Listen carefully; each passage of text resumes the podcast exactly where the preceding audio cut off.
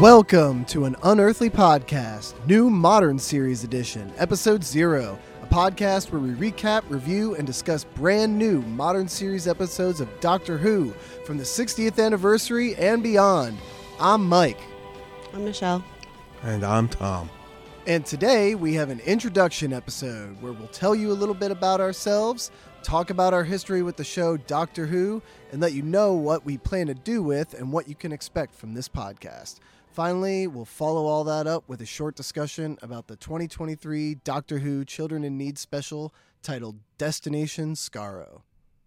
Happy sixtieth anniversary, everybody. Hey, all right. Yeah, all right. We are a little bit less than a week out from Doctor Who's sixtieth anniversary, and um, we're here to start talking about it. Um, and you might be wondering who we are. So um, I'll take it off the top here and let you know. My name's Mike. I'm a thirty-seven-year-old male millennial of Italian, English, Scottish, and German heritage. Uh, I live in Ohio. I've lived in Ohio my whole life, um, predominantly the Cincinnati area, but I've also spent some time in the Athens area where I lived for a total of ten years. Uh, I have a bachelor degree uh, in geology that I got from Ohio University. Um, didn't take me ten years to do it, by the way. I just got the degree and hung around for a little bit. Um, then uh, I have a lot of different interests. I'm I'm a huge music fan. Uh, I'm into sports. Uh, I'm an animal lover. I love beer and food, and I'm a massive fan of T V and film.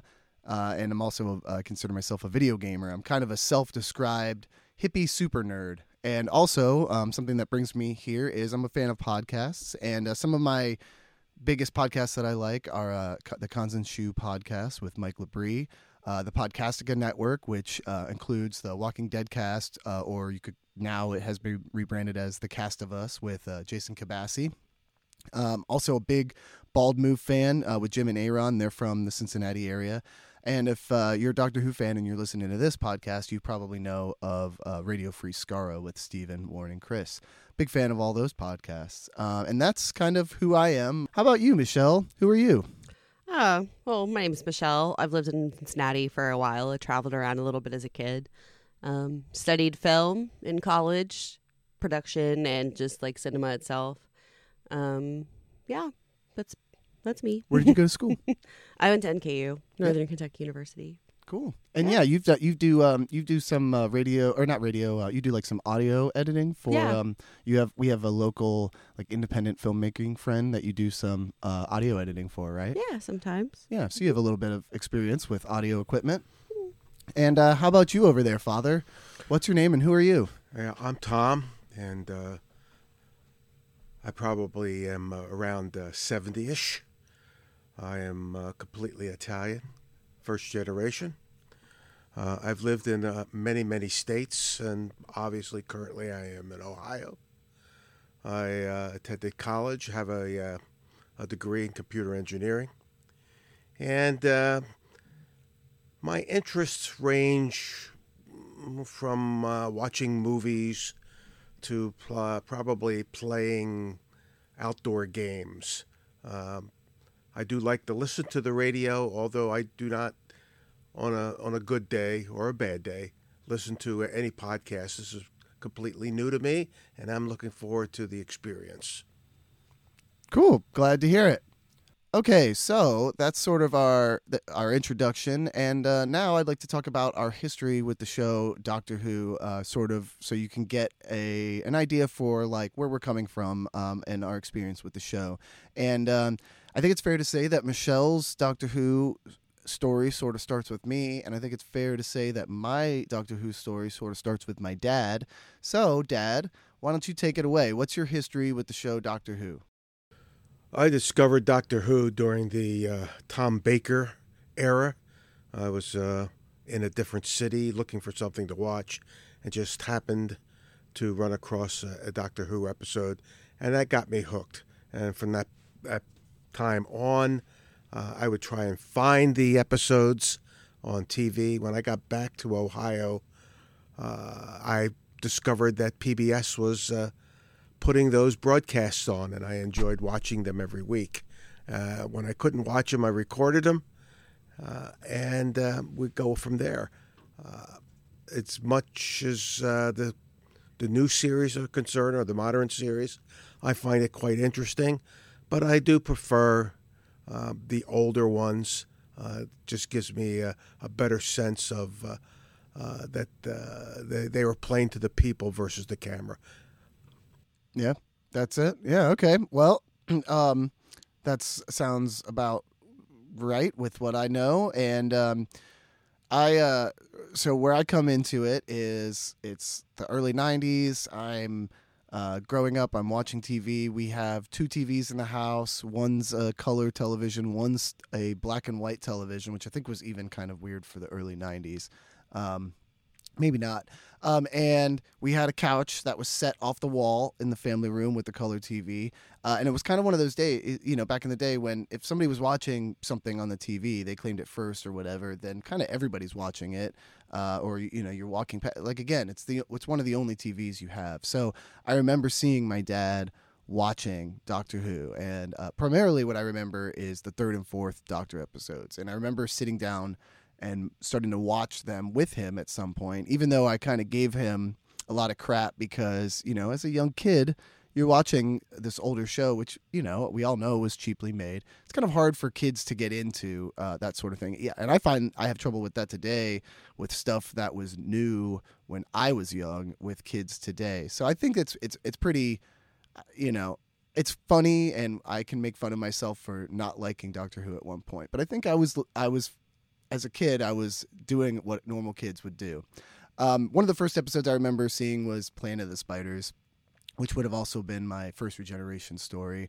And I distinctly remember a lot of those P B S money begging segments, just like tons and tons and tons and tons of them, uh, almost to the point where it felt like I was seeing more of the P B S stuff than I was seeing of the actual episodes. Um, and I do distinctly remember hiding behind the couch that I mentioned was offset off the wall. Um, before I even knew that that was like a wider phenomenon thing that happened. Um, and uh, I also remember as a kid, my dad had, he still has uh, two V H S tapes. One is the Talons of Wang Chiang. The other one is the Five Doctors. And I remember as a kid looking particularly at the cover of the Five Doctors and just, you know, oh my God, this guy dies and he regenerates and what a cool concept, and kind of connecting with the concept as a kid, but then watching it on T V and execution, I wasn't I wasn't able to engage with it um, in a way that I am able to now. Flash forward to November two thousand six. I'm twenty years old. I'm living in the dorms at O U. A commercial for The Impossible Planet comes on uh, the Sci-Fi Channel, which is where it was airing here in the States. Um, and uh, I did a little looking up um, that The Impossible Planet aired on November seventeenth of two thousand six. So I immediately went and I watched it that weekend, and I've been hooked and never looked back. Uh, I have not missed an episode at broadcast since.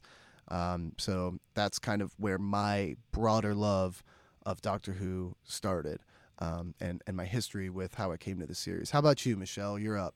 Yeah, so um, I kind of knew of it growing up, but I didn't really watch it. You know, I just saw an episode or two. You kind of knew about it through pop culture references and things like that. And then when it came back in the two thousands, I had a lot of friends that really watched it. I knew a lot of, like, you know, the basic lore, but I never really followed it um, until we started dating. And then at that time, we watched it all and caught up, and it was Peter Capaldi, the twelfth Doctor. And I was already a giant fan of his, like, going into that, so it feels natural that he kind of became my doctor. Um, but I love the show. Um, he is my doctor. I, I've enjoyed what we've watched so far of the classic series, and I'm interested to dive more into it. Um, but I I like it all because it just really, every time it just, everything new expands the universe into something else, and it just makes anything that's impossible seem possible. So yeah, yeah. and um, yeah. So our experience with the show. Um, I, you know, I think all three of us have seen every episode of the modern series. Uh, I don't think we've missed any of that. Uh, I personally have seen every existing episode of the Hartnell era, um, and then very, you know, major milestone episodes of all the Doctors. You know, I've seen Tomb of the Cybermen, Michelle and I watched The Sea Devils. Uh, I've seen a bunch of third and fourth Doctor episodes. You know, I've seen like the entire first um, season of Baker. Seen, you know, all of Trial of a Time Lord. I, I, I've, I would guess my experience to the classic series is probably about sixty percent. And I would think my dad probably even more, um, although it's probably been more time since he's seen some of those episodes um, that were airing, you know, back in the day when he was watching it in syndication. Um, Michelle, what and what would you, I'd guess maybe your exposure to the classic series is maybe about ten percent, yeah, something probably. Somewhere in that range. Yeah.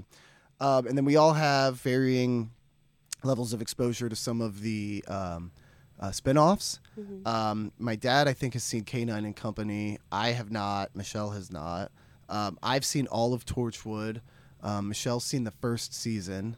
Uh, my dad has seen, you know, spotty, spotty with Torchwood, I think. Right, Dad? Yeah, that's correct. Um, Sarah Jane Adventures, I've seen all of, except for um, definitely didn't see the fifth, any of the fifth season, the shorter last season, and I think there's probably some fourth season episodes that maybe I didn't see. Although I think that's the one that has Joe Grant and Matt Smith um, make an appearance, and I know that I saw that episode. Um, and then Class, I think Michelle and I watched like the first three episodes of that and never finished it. Uh, Dad, did you watch any Class? No, I don't believe I did. Yeah, um, I I didn't watch a ton of it. So uh, that's sort of our exposure to the overall series. Um, what I'm kind of going for here is all kinds of level, different levels of experience. You've got my father, who is a baby boomer, and he started watching the series in the late seventies or early eighties, um, and has been a longtime fan. You've got myself, who's a millennial. I've been watching the series in earnest since two thousand six. Um, you could kind of call me a modern series fan, um, although I, you know, like I mentioned, had exposure from a very young age to a lot of uh, classic Doctor Who episodes. Um, and then you've got Michelle, who I, um, is also a millennial. Um, and she came to the show in about twenty fifteen uh, in earnest, um, and also has a different level of experience than my father and I. So we're kind of getting the whole spectrum here the best we can. Also, female and male male opinions. I wanted to mention that too, uh, kind of like millennial versus boomer sort of thing going here. Just trying trying to, you know, create a um, an interesting space for talking about Doctor Who. So that's uh, there you have it. That's um, sort of our exposure to and history with the show Doctor Who.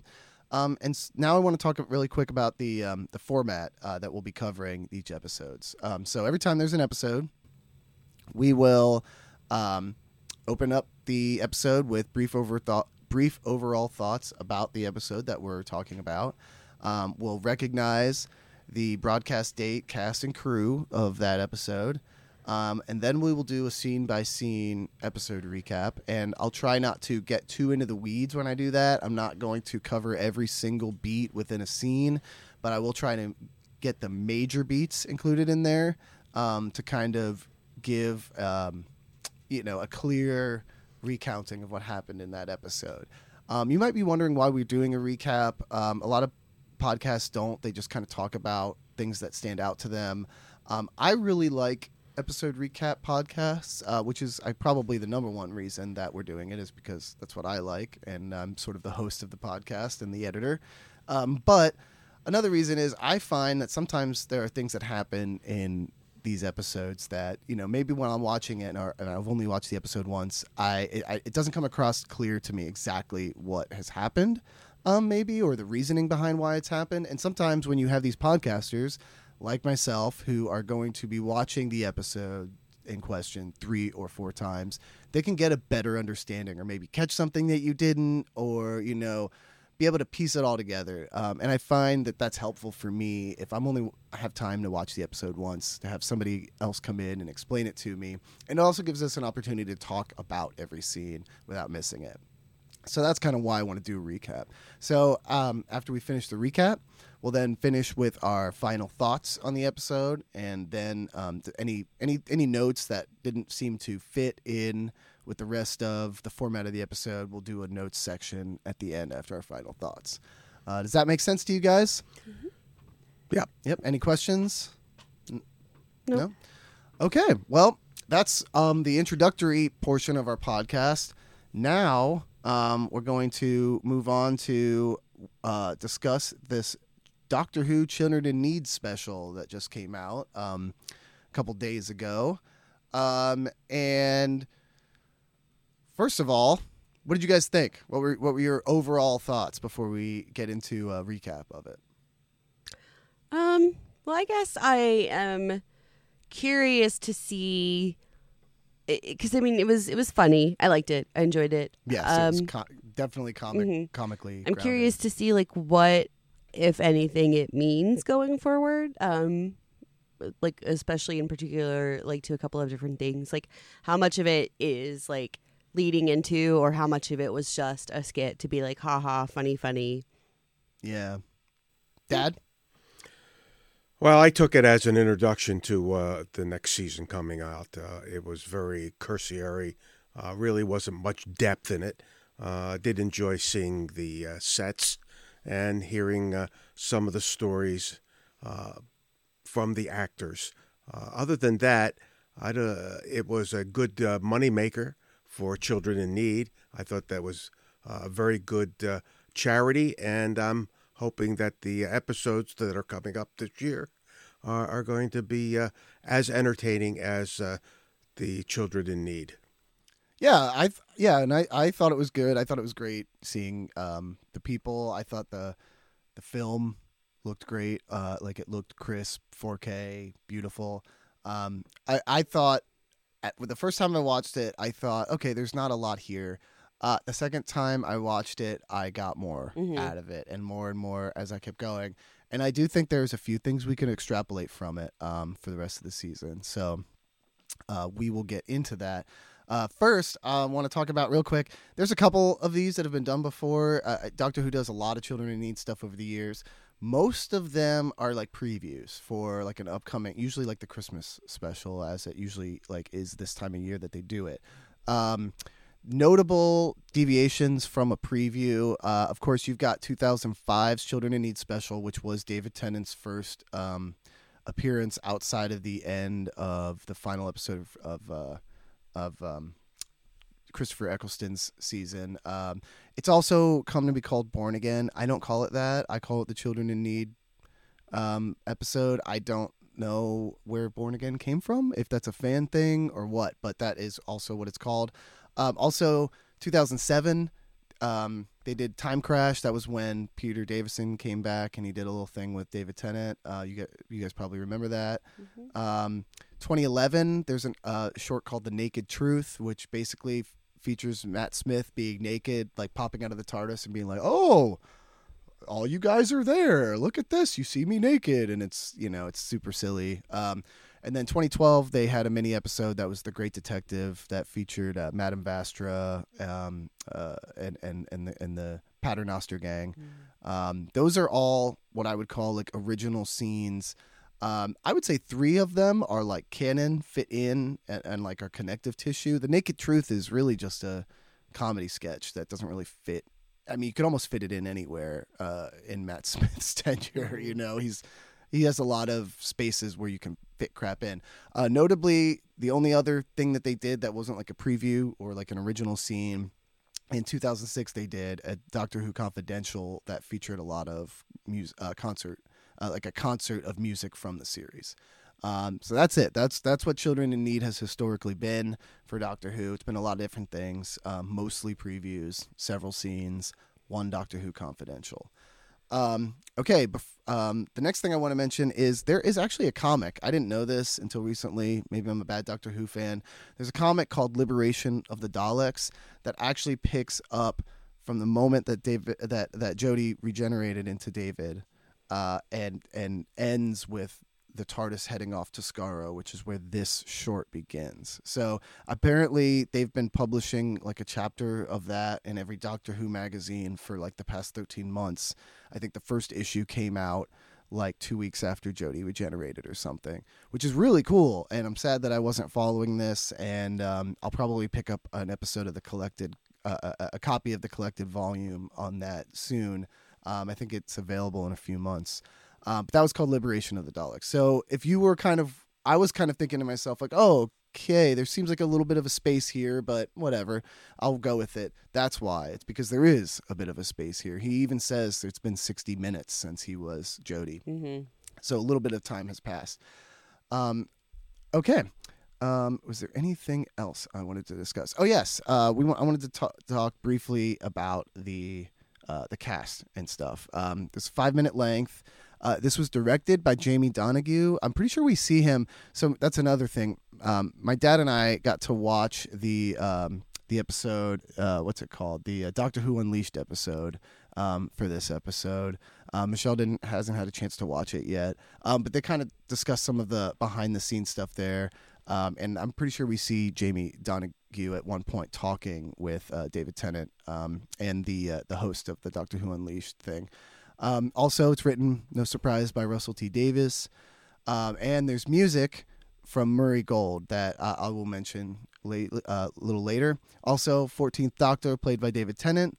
Uh, Mister Castavillian, played by Mawaan Rizwan. Davros uh, is played by the return of Julian Bleach, uh, who... He played Davros in The Stolen Earth, The Journey's End in two thousand eight. Uh, also, he played Davros in The Magician's Apprentice and The Witch's Familiar in twenty fifteen with the mask on and tons of makeup. So if you didn't recognize him, that's okay. Uh, you might have recognized his voice. Also, he appeared as the Ghostmaker in Torchwood Series two and The Nightmare, Nightmare Man and Sarah Jane Adventures Series four. Uh, finally, of note in the cast, um, you've got the voice of the Dalek and of Nider, who was a character in Genesis of the Daleks. If you, nobody knew that, because um, I didn't remember that. Uh, and that's played by Nicholas Briggs, who has done the Daleks voices, I think, since the modern series came back. So that's the cast. Any notes from you guys on the cast um, and crew? Uh, nothing from me. No? Okay. Um, all right. So let's hop right into the recap, and we'll discuss this episode. What do you guys say? Sure. All right, Destination Skaro. We open to the TARDIS flying through space towards the red surface of the planet Skaro. We cut inside a room on the surface and in walks Davros, who is greeted by Mister Castavillian. After some brief brown-nosing from Mister Castavillian, Davros introduces the future of the Khaled race, an as-of-yet unnamed Mark three travel machine, a small one-man tank-like machine with a bonded poly- quote, bonded polycarbide shell, ruby ray blaster, and a multi-dexterous claw capable of annihilating a million Thals. What do you guys think of the first minute of the short? Anything? No, it was a good introduction. I I, I believe that uh, it left you uh, wanting more, which is uh, a good thing. Is Ruby going to turn into like the bad wolf of... Huh. You're right. He did say Ruby. That's, yeah. That was one thing that stuck out to me initially. Is and then, I mean, we know what the name of like the Christmas special is, and we yeah. know like the name of the companion. So it feels Ruby. It feels very like Rose-ish, like Destiny, like sort Ruby of. Is. Yeah. Yeah. Like the Bad Wolf was everywhere mm-hmm. in the first season. Interesting. I didn't actually pick that up on that. That's pretty cool. Um. Yeah, so Davros as an adult before he's disfigured. Um, we saw him previously as a child. Um, this was the only other time we saw him pre-disfigurement. Uh, we saw him in Ma- Magician's Apprentice and The Witch's Familiar with uh, Peter Capaldi. Um, he men- he, mar- he refers to the Dalek as Mark three, which I mentioned, which that's what he also referred to them as in Genesis of the Dalek. Um, there's really no concrete Mark one or Mark two. There's a couple different theories, I guess, as as far as that goes. Like Do- like Davros's chair is Mark one is a theory. Mark two is like a prototype of what we see the Mark three. Eh, you know, take that as what you will, I sort of think.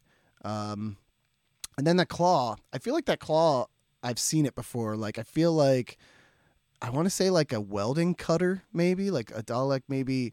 Like in the middle of the claw, there was like a hot light and they were using it to like cut through a door maybe or something. I can't remember where I, I but anyway, I feel like that claw is a reuse prop possibly, I guess is what I'm getting at. I think feel like I've seen it before. Um, And then, yeah, this first section felt really Davros, Julian Bleach focused, um, because, yeah, the, I don't think I didn't know that Julian Bleach was going to be in this. Maybe I, I wasn't really paying attention. Uh, I knew Mawaan Rizwan was going to be in there because he's like a stand-up comic, I think, or he does comedy. And um, they had announced he would be and shown all kinds of pictures of him uh, from the short. But I think this was supposed to be a big surprise. Look, it's Julian Bleach, and he is not wearing the makeup. And look. Like, and I thought that was kind of cool, and that's sort of why here at the beginning they give him a lot of classic Davros lines. Ooh. Ruby Ray Brasta, you know, capable of annihilation. Like, they really let him go, and I thought it was pretty cool. Um, anything else about this first opening scene? There's not much here. I'm kind of, uh, that's the other thing, guys, is I'm kind of, this is more recounting than I'll probably do when we get to an actual episode, and there's a lot more. Uh, and we got to get through it. Mm-hmm. Um, okay, so the next section. Mister Castavillian then suggests that they should use an anagram of Khaled for the name of the machine. He suggests several. Lekad, Adlek, Clade, and Edelka. Davros voices dislike for all of them and is called away by his assistant, Nider, leaving Mister Castavillian with the order to touch nothing. Anything here? I think at that moment I knew that I was like, of course they're going to have, you know, the fourteenth Doctor show up, and, you know, of course he's going to say Dalek, and then, then they're going to, like, I kind of knew at that point, but I was I was excited for it. I was ready to see it because I was like, you know, it's going to be funny, but yeah. Yeah, I agree. I kind of knew at that point that they might be doing that with the name, although I didn't see the claw thing coming. Mm-hmm. I But I, I'm with you on the name. How about you, Dad? I really didn't think much of the scene. I thought it was more of a throwaway scene than anything else.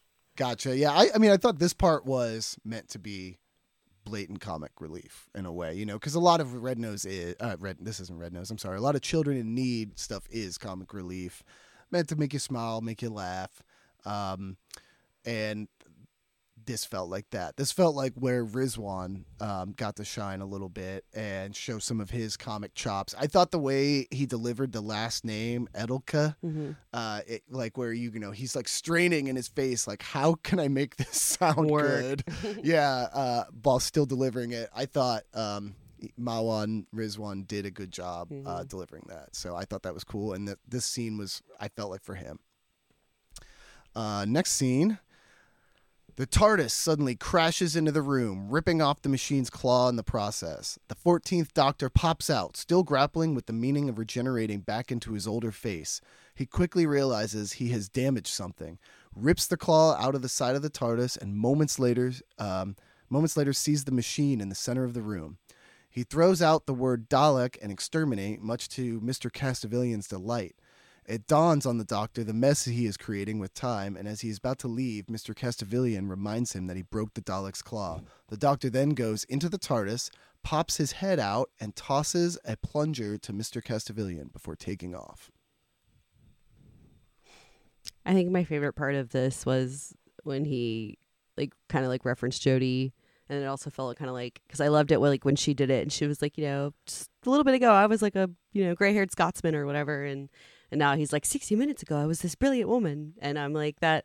I felt like it was a good way to like call back to her, like for sure. Yeah, I I love that because, you know, they're friends mm-hmm. too um, outside of it. And also, I I like when the tenth slash now fourteenth Doctor uses the word brilliant to mm-hmm. describe something. I feel like that uh, it's always used to, des- to describe something positive mm-hmm. or or brilliant. And um It just it was great to see a that come out of his mouth and hear it, and even better, I thought, to see him refer to the Jodie Doctor with mm-hmm. it.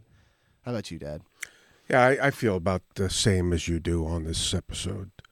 Yeah, um, I thought this scene in particular there was a lot to say. All right, uh, so David Tennant's back, and it's like he never left. Mm-hmm. And damn, does he look good in modern H D? I thought I thought this whole episode looked good in, in the modern H D.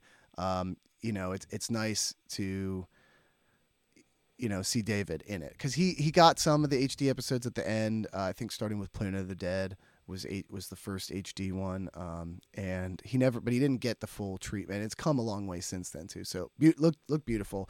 Also, um, right when the Doctor crashes, the camera zooms in on the TARDIS and the Murray Gold music triumph triumphantly just soars. Mm-hmm. Like I, you hear dun, dun, dun, dun, dun, or something like that, and it was like, freaking Murray Gold is back, man. And and not that I didn't like Sagan Akinola, I liked Sagan Akinola, but man, something about the Murray Gold music just really gets me, and it got me there. I heard it, and I was like, yes, like made me want to pump my fist, and I smiled big and wide when when David sticks his head out of the TARDIS. I was like, yes, like just I don't know, I loved it. Um, and he he says so much so quickly. Um. He says he was just passing by because he got a bit lost. It's probably a throwaway line, but I haven't read uh, Liberation of the Daleks, so I don't know if that is a throwaway line, or maybe we'll get a little discussion about that later. Uh, he says he regenerated sixty minutes ago, so that sort of firmly plants this right where it is. We know exactly where this fits on the timeline. It's not, it's you know, not nebulous. It's not we can try to figure out where to slot it in. We know. Uh, you mentioned he refers to Jodie as a brilliant woman. I talked about that. Uh, he's grappling with why he has that face. I think this is something we're going to see. I mean, I, it seems obvious mm-hmm. that it's going to be something that gets addressed, but I think this is our first like confirmation that, yeah, he's going to be grappling with why he regenerated back into this face. Does he have unfinished business as this with this face? I think so. Mm-hmm. Um, we'll, I think we'll get more on that. Um, he creates a bootstrap paradox is what it's called, um, by being the origin of the word Dalek and exterminate, where he wasn't, you know, he learned that from presumably Davros mm-hmm. uh, or somebody, and here he creates it. So uh, that's a bootstrap paradox. There's really no tangible beginning um, to where it started. Mm-hmm. Um, you know, that's common for Doctor Who. They do that crap all the time. I, I, I it's funny. It doesn't make sense when you really sit down and think about it, but it's it's it's funny, and it's a timey-wimey thing that you do. Um, he mentions the phrase Genesis of the Daleks. Mm-hmm. Um, obviously, uh, episode of Doctor Who with Tom Baker. I bet Tennant loved slipping that in there. Um, and if you watch the scene, Rizwan and Tennant are never in the same frame mm-hmm. together. Julian Bleach and Rizwan share the frame.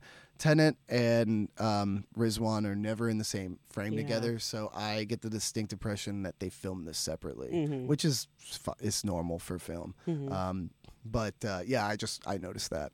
Uh, do you guys have anything to add to any of those notes? Nope. No. Nope. Okay, let's get into the last recap here. As the TARDIS disappears, the sound of footsteps approach, and Mister Castavillian scrambles to stick the plunger into place on the Dalek where the claw was once located. Davros likes the upgrade, and we smash cut to a text screen that says, Doctor Who returns November twenty-fifth. Booyakasha. Any, it's anything? Exciting. Yeah. Uh, the only note I have on this section is um, the plunger arm hmm. is known uh, apparently as the manipulator arm. uh, so there you go.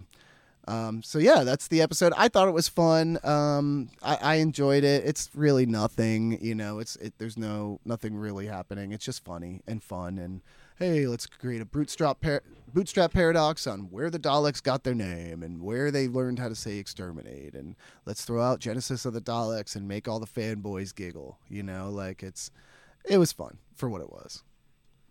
It was fun. I liked it. It was a good, like, it was good to see some Doctor Who again. It, it does have me excited for next week. Yeah. Um, and then my dad and I, like I said, we watched the Doctor Who Unleashed episode. Um, it was a fun little look behind the set. Uh, I thought David looked like he was having a lot of fun, uh, smiling, and um, they were doing some some gags with the plunger, with the host. Um, it was re- there was this really cute moment where they sang Happy Birthday to David Tennant on the set because it was his birthday while they were filming this.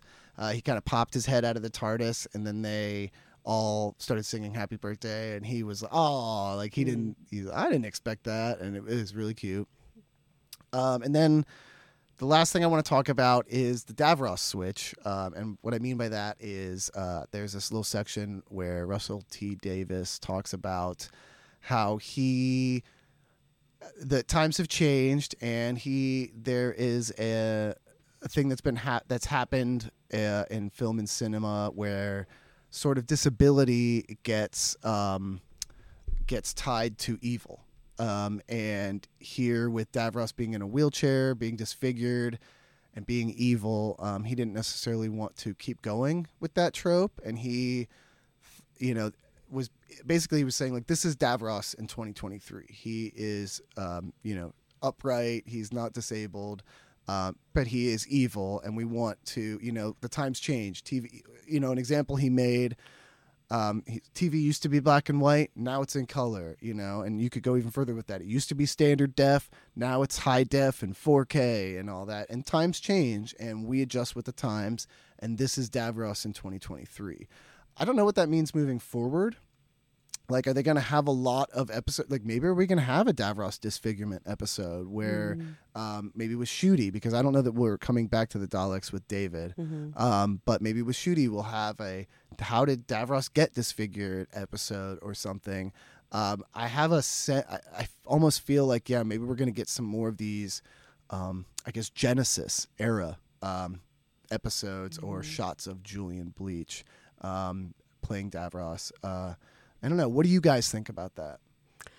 Um, I mean, it's something that they can easily just kind of write off as like wibbly, you know, timey-wimey, whatever stuff. Like he found some way to fix it, or, you know, like they are only going to be going back to like this, like Davros, like before he's like hurt, before he's disfigured, before he's in the wheelchair. So, I mean, they could go either way with it. Like if they wanted to just say like this is him now, they can easily like, you know, find some time loop or some way to explain it, I feel like. So I don't, maybe they they have a clear direction, maybe they don't, but he just wanted to make that statement, and then he's going to kind of wait and see if it fits in from there. But yeah, it could go either way, I feel like. How about you, Dad?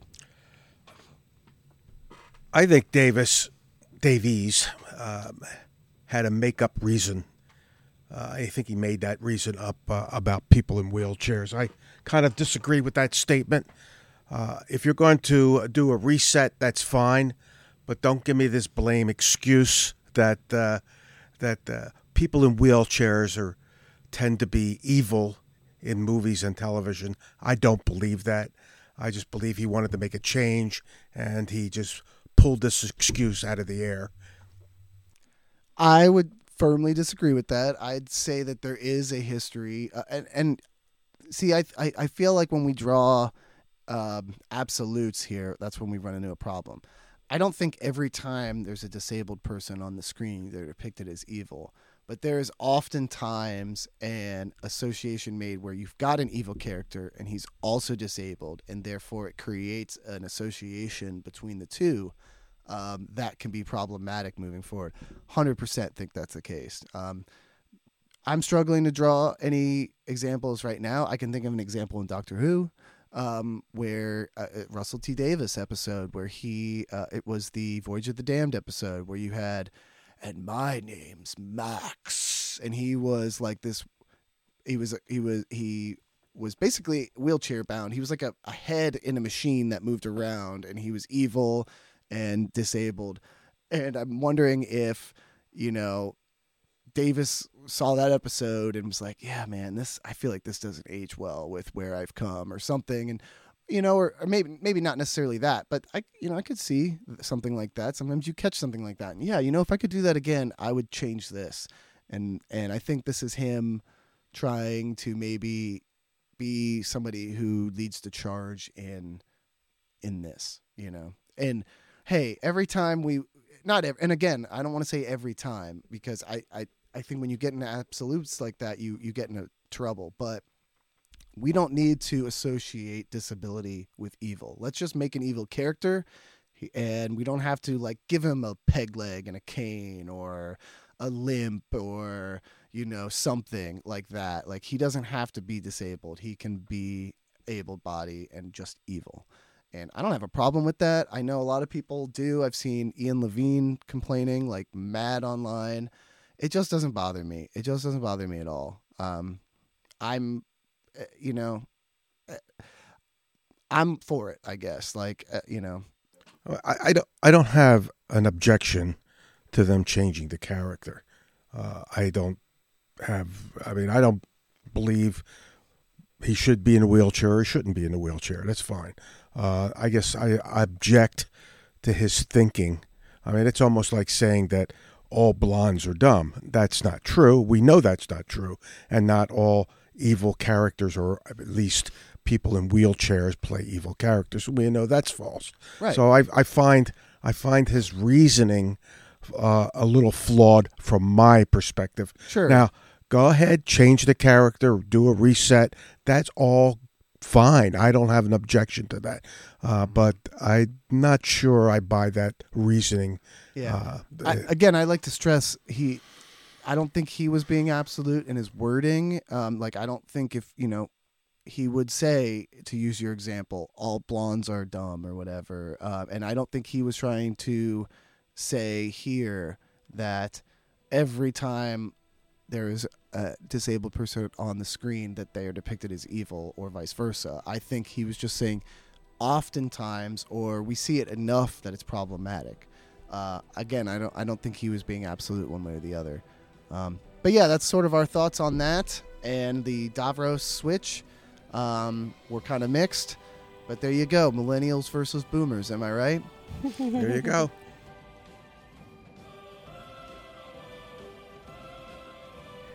All right, everybody. That's our show. Thanks for listening. Next time, we are excited to celebrate the sixtieth anniversary of Doctor Who with its first new episode in roughly thirteen months, The Star Beast. I'm Mike. I'm Michelle. And I am Tom. We'll see ya.